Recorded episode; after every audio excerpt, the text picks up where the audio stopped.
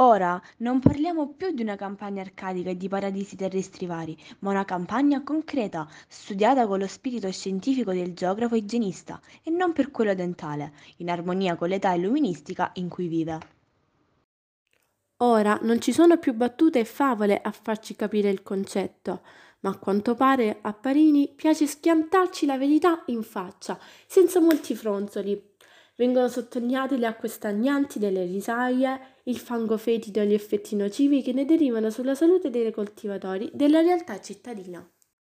Nonostante questa visione realista, non possiamo dire che il nostro autore non riesce anche a conservare quell'area sognante di un mondo idilliaco che il letterato cerca generalmente nella campagna per poter sfuggire dagli affanni della società. Volendo invece provare a guardare l'argomento da un punto di vista differente, non possiamo non prendere in considerazione il Siddhartha. Il fiume presso cui si ferma non è solo un flusso d'acqua, quindi non esiste solo l'aspetto materiale, ma rappresenta un luogo dove deve avere un rapporto con la propria anima, da cui tornano a galla tormenti tali da indurre l'uomo a pensare di suicidarsi.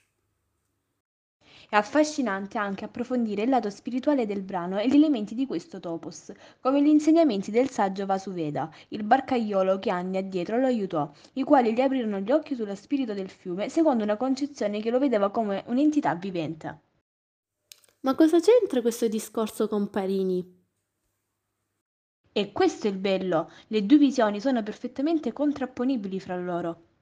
Siddhartha infatti crede nella fusione tra uomo e natura ha una visione astrale del locus amenus paradisiaco rispetto a quello considerato precedentemente che invece era ricco di difetti. Inoltre, come se non bastasse, ad avere un ruolo fondamentale questa volta è il silenzio, grazie al quale si possono ascoltare gli insegnamenti della natura. Per concludere questo viaggio alla scoperta del locus amenus in tutte le sue concezioni e visioni possibili, quindi, vi lascio uno dei più toccanti dialoghi del Siddhartha, con un augurio di trovare anche voi il vostro locus amenus personale. Tu non hai dormito, disse. No, Vasudeva, rimasi qui seduto ad ascoltare il fiume.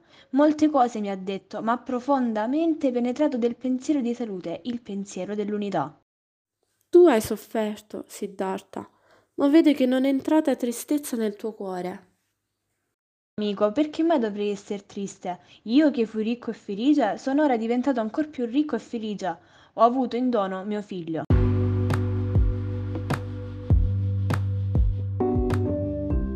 Grazie per l'attenzione. Questo podcast è stato realizzato da De Matteis Miriam e Jasmine Ratta.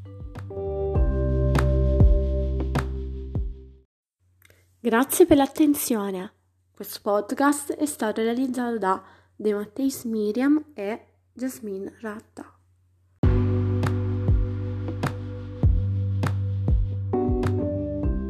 Grazie per l'attenzione. Questo podcast è stato realizzato da De Matteis Miriam e Jasmine Ratta.